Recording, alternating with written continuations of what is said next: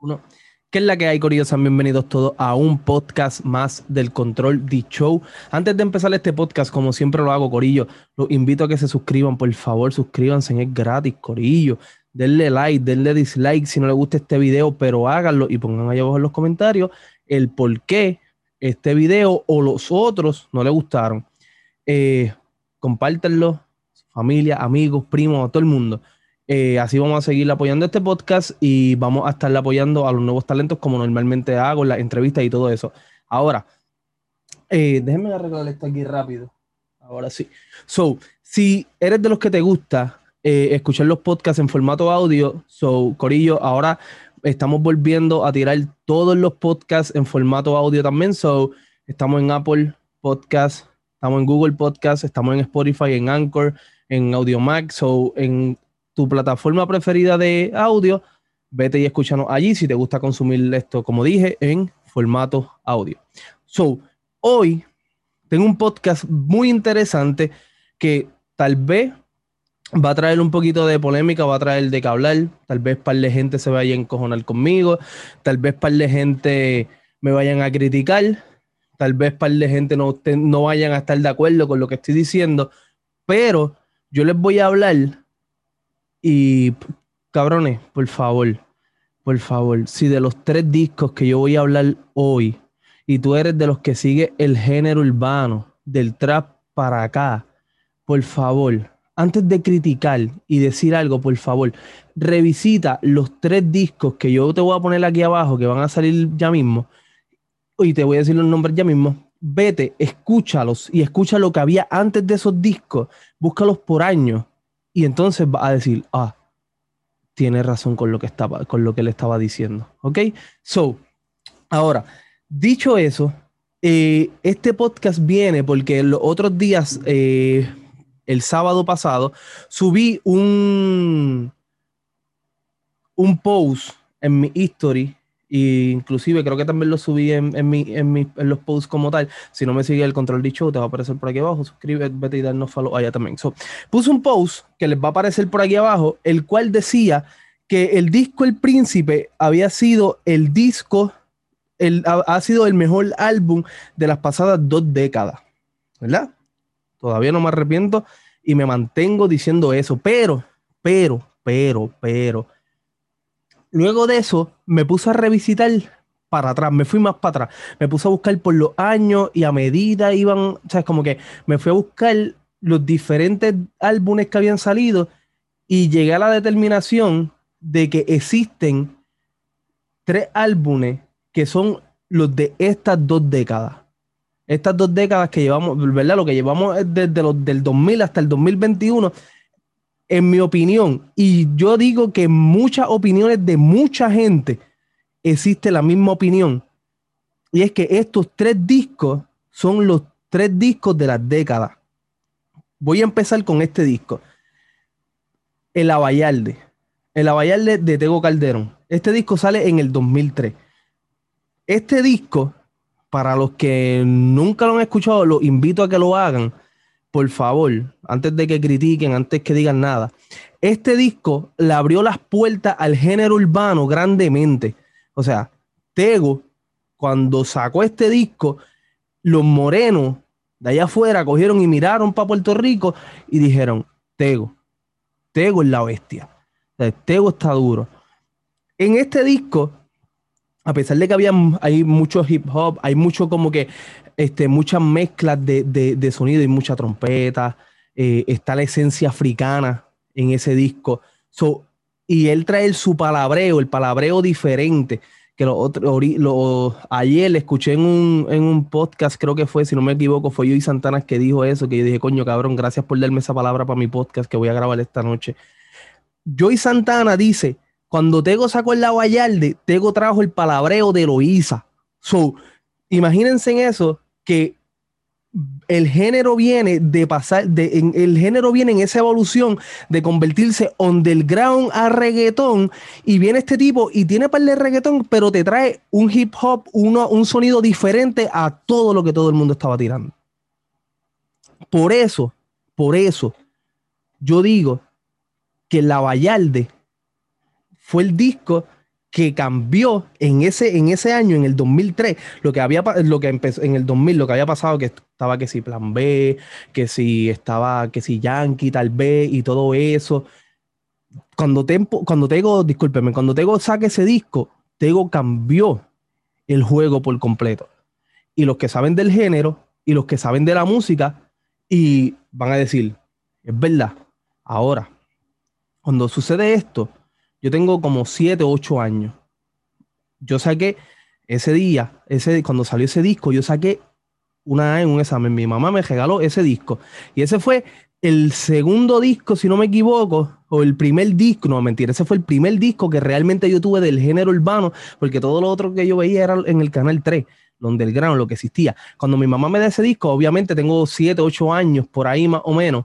So, tengo siete, tengo como si, como siete, ocho años. So, yo todavía no estoy entendiendo lo que, lo que él dice. Sea, realmente la mente de uno no está tan madura para, para tal vez comprender todas esas líneas, todas esas barras, todo eso que ese pana estaba tirando y entender la calidad musical que, que el gran maestro, como se llama, se llama maestro, vayan maestro, el que sale en Jacob. Le voy a poner una foto de maestro por aquí. Este tipo fue el que produjo casi todo este disco sino todo el disco. So, ahí también, o sea, Tego partió, pero este pana que le, que le apareció por aquí abajo, que le está apareciendo por aquí abajo, bueno, esto es si me están escuchando, en, si me están viendo en YouTube, para los que, los que me están escuchando en formato audio, pues el maestro es Jacob, el malo de Talento de Barrio. So, ese tipo fue el que produjo ese disco. So, ese tipo hizo un cambio al unir lo que él, tal vez lo que él tenía en su mente y al unir lo que Tego traía a la mesa. So, súper cabrón. Entonces, después de ese disco, sí salieron otros discos. Salió este Barrio Fino, salió The Last Don, salió Bad Boy, salió salieron todos esos discos que estuvieron cabrones. O sea, no estoy diciendo que no estuvieron cabrones, pero no es hasta el 2008 que el género vuelve y evoluciona y cambia. De nuevo, el género cambió. O sea, el 2003 el género evolucionó con el disco La Vallarde, salieron todos estos otros discos. Estaba, bueno, 2003 hasta 2006 y 2007, 2005 fue que salió la otra Sangre Nueva, pero desde el 2000 hasta el, vamos a poner finales de los 90, 98, hasta el 2005 eran las mismas caras en el género. O sea, los elites eran Wisin Yandel, Tego, Don Omar, este, Héctor el Fader y Tito el Bambino, tal vez. Eran los elites, eran los intocables o sea, los otros estaban guisando, no estoy diciendo que no estaban guisando, que ahora tampoco quiero que, ah, estaban guisando, pero estos se habían convertido en los élites. Me olvidé coger el agua. Y tengo la emoción, estoy muy emocionado. no puedo, no, tengo ni aire, pero estoy, esto está cabrón, esta conversación está cabrona. Eh, estaban esos élites, los que mencioné, vuelvo y lo repito, Wisin Yandel, Don Omar, Yankee, Tito y Héctor. Eran los élites, estaban ahí este comandante, o sea, el productor estaba que si DJ Nelson, que si Looney Tunes y Noriega, todo eso, eh, todo eso, este, Ulva, todo eso, todo eso, este, elite. Entonces, hasta el 2005, que el género cambia un poquito, sale esta sangre nueva, Arcángel, De La Gueto, este, si no me equivoco, Coscu, Franco el Gorila, Joel y Randy, De La Gueto, Jekin y Massiman, salen esta sangre nueva. Empiezan a hacer un reggaetón, algo, algo pues diferente a lo que estaban trayendo esta gente. Sacaron unos discos cabrones, sacaron Los Capos, que es un disco súper cabrón, Casaleones, que era algo súper cabrón. Pero salió el no sé si mencionó el cángel, pero salió el cángel también. Y salió Ñengo también en esa sangre nueva, salió Yomo en esa sangre nueva. Pero yo siento que estos artistas estaban un poco atados a lo que estaba surgiendo en esa ola. Ellos estaban tirando en esos ritmos, sí habían cambiado un poquito. Ñejo y Dalmata también salió, se pegaron ahí también bien. A pesar de que Ñejo y Dalmata venían de un poquito más para atrás, pero como que de DJ Joe y esa vuelta, pero en como en el 2005 yo también siento que ahí fue que ellos explotaron y dieron su boom como, como se supone.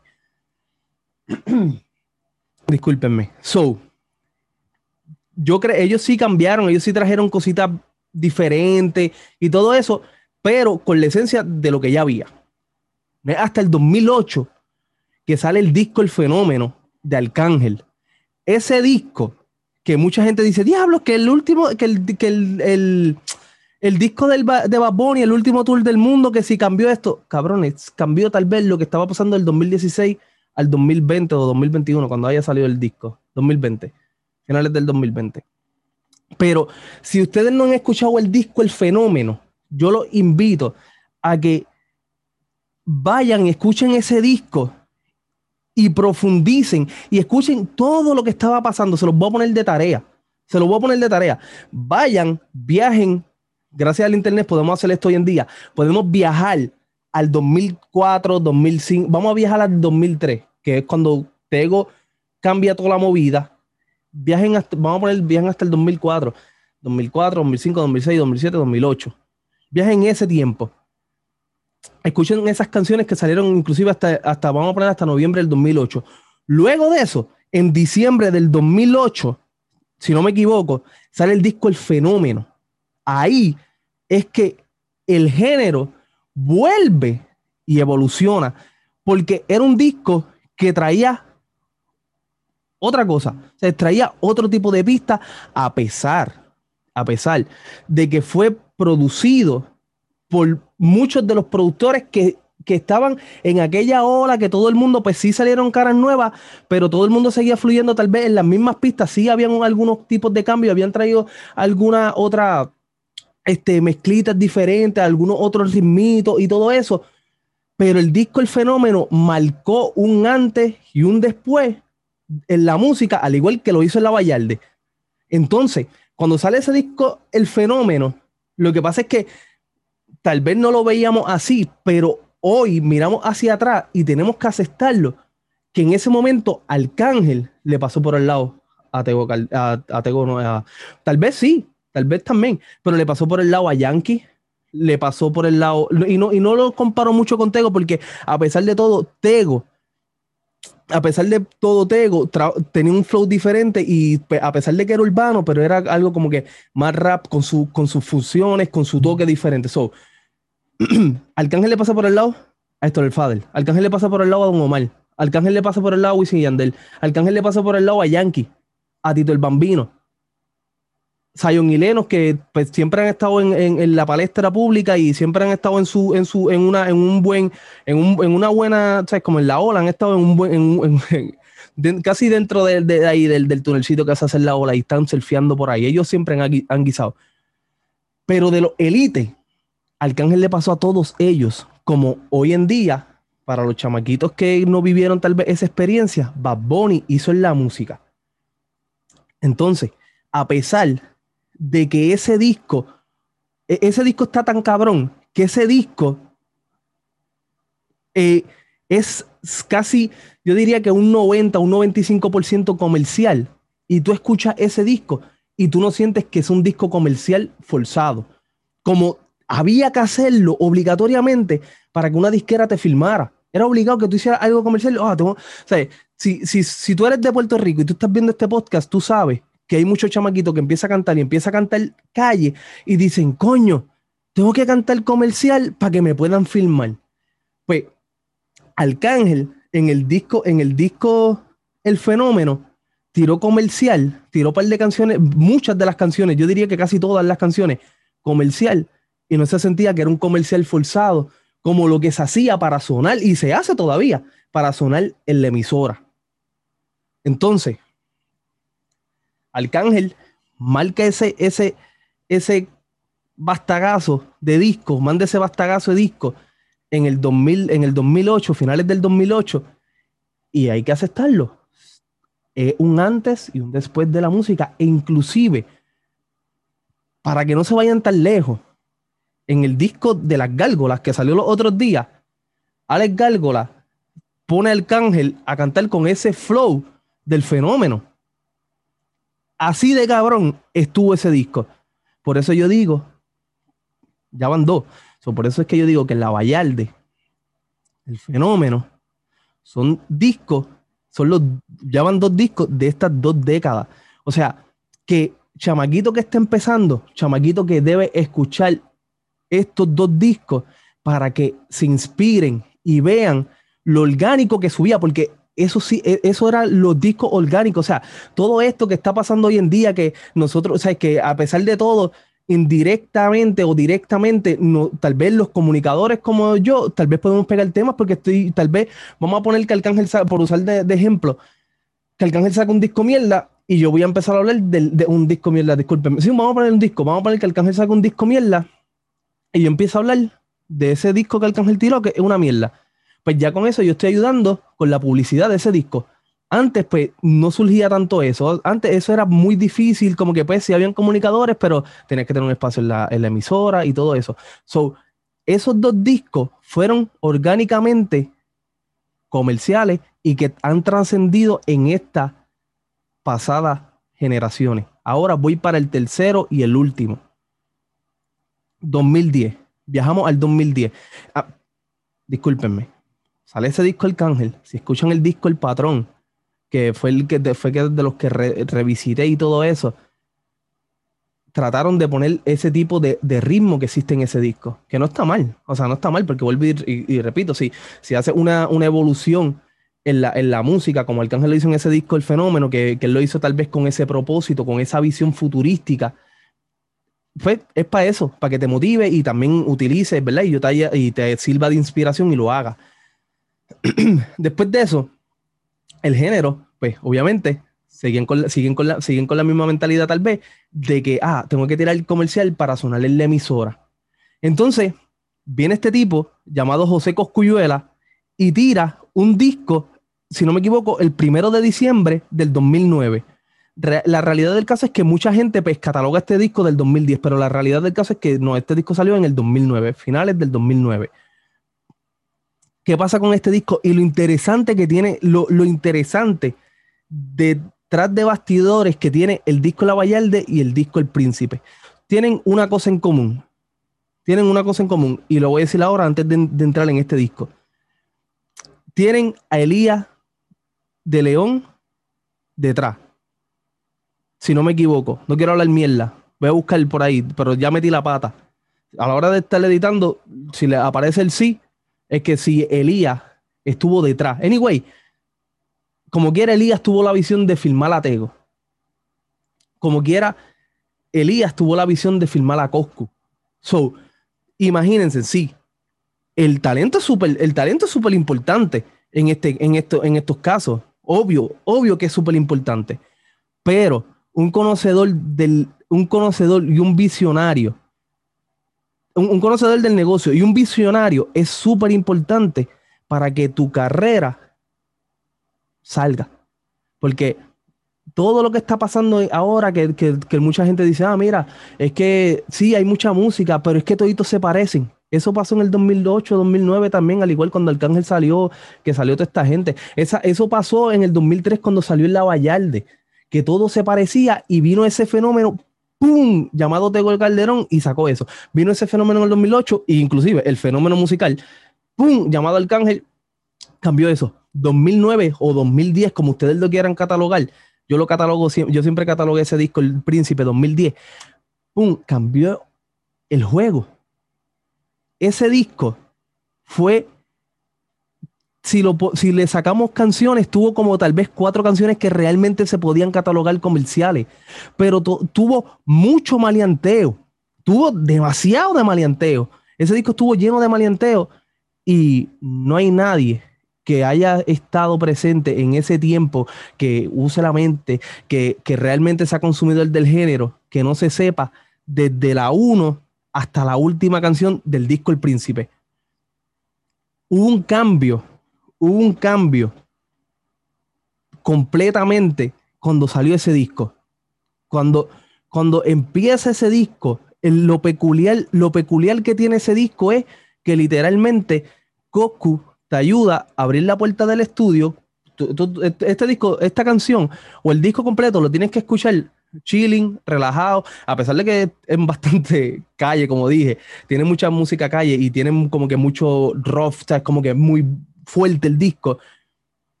Tienen una, una peculiaridad que desde la primera canción, literalmente Coscu te abre la puerta del estudio y dice, estamos ready, vamos a grabar el disco. Santa Claus me dijo, cuando sale eso, desde esa primera canción, sube y baja, hasta este, Invencible. Sí, Invencible con Yomar. Ahí tú te das cuenta que realmente fue el disco que marcó la historia. Después de eso sí, salieron muchos discos, salió inclusive, y lo peculiar que tiene este disco, voy, voy a decir algo peculiar que tiene este disco, es que también tenía, como dije, muchos temas comerciales y no se sintieron que fueron temas comerciales forzados, como muchos de los temas que tratan de ser comerciales, que dicen, déjame grabar un, un, tema comercial, vuelvo y repito, para sonar en la emisora. O sea, en estos discos no pasó eso. Y esos discos sonaron fuera de la emisora, o sea, sonaron en la emisora y sonaron increíblemente que para no haber internet y todavía se estén hablando de estos tres discos en las redes sociales, es mucho que decir. Para mí hicieron un buen trabajo. Para mí hicieron un buen trabajo. Ahora, van a haber personas, como dije al principio, que, que, van, que van a decir, ah, sí, pero es que el disco por siempre también marcó algo. Sí, el disco por siempre marcó algo, pero tú saben, ustedes saben qué necesita el disco por siempre. Que pasen 10 años. El, por ejemplo, el, el, el de Tego, que pasen tal vez 17, 16 años, todavía se sigue hablando. El disco El Fenómeno, que pasen 13, 14 años y todavía se sigue hablando de ese disco. El disco de Coscu, que pase, con el de Coscu, que pasen 11 años, 12 años y todavía se sigue hablando de ese disco y todavía se comparen con los discos de ahora. Eso tal vez le falta a los discos de Bad Bunny. No estoy diciendo que, no está, que están malos, no estoy diciendo nada de eso. Lo que pasa es que estos discos marcaron un antes y un después en la música. Y lo peculiar que tuvo ese disco, que inclusive Meet the Orphan fue un disco que, también como que tocó, no fue un, se, sentía la, la después de eso empezaron a hacer por lo que ya Cosco había hecho en El Príncipe, pero el, secreto que tuvo Meet the Orphan o el secreto que tuvo El Príncipe fue que Coscu y Kendo trabajaron ese disco de la mano y Meet the Orphan, que es otro que salió en el 2010 que está también súper duro, no lo catalogo que ha, que ha trascendido. Es un disco súper cabroncísimo. Pero este, Kendo también trabajó Mid the Orphan junto a Psycho y junto a Don Omar y pues, el corillo de la bóveda. Pero, para cerrar, corillo, antes de que ponga allá abajo algo en los comentarios, ah, cabrón, estás loco, ah, cabrón, esto, ah, cabrón, lo otro. Antes que tú hagas eso, te invito a que escuches lo que salió del 2000 al 2003. Luego pone el disco La Vallarde y va a entender por qué digo que evolucionó Tego, ese, eso. Después te invito a que escuches lo que salió desde el 2004 hasta el 2008 y después escuches el disco El Fenómeno y digas, diablo, tienes razón. Y después escuchas lo que pasó pues, entre el principio del 2009 y finales del 2009 para ver si todo lo que salió después no se parecía y escuchas después el disco El Príncipe y después va y trasciende y chequeate si de momento del 2010 para adelante hasta el 2014 o por ahí el, el, género no se convirtió en uno maliantoso, en uno maliantoso full. So, todavía sigue el malianteo, pero hay que decirle a Coscu, usted tenga, cuando hizo ese trabajo El Príncipe. Y Elías la tiene por haber sido el visionario de dos discos, o sea, no uno, dos discos, dos discos. O sea, y pues el, fenómeno que ha tenido Calle 3, ahora todos los chamaquitos que tienen que están todos duros. No le estoy quitando nada a todos los otros discos que salieron porque yo me disfruté Casaleones, me disfruté Los Capos, me disfruté Bad Boy, me disfruté este... ¿Cómo se llama el de Yankee? Este Barrio Fino. Me disfruté todo eso, me disfruté de Las Don, me disfruté todos esos discos, todos los discos que salieron, me los disfruté todos. Pero estos tres discos que mencioné marcaron un antes y un después en la música. So, dicho eso, artistas que estén empezando a tirar música, los invito a que revisiten esos tres discos: El La Vallarde, El Fenómeno Musical del Arcángel y El Príncipe de Coscu. Y ustedes van a ver qué mucha inspiración van a tener con esos discos. Dicho eso, será hasta la próxima, Corillo. No te olvides de suscribirte, darle like y darle share a este contenido el Control Show. Llévatelo.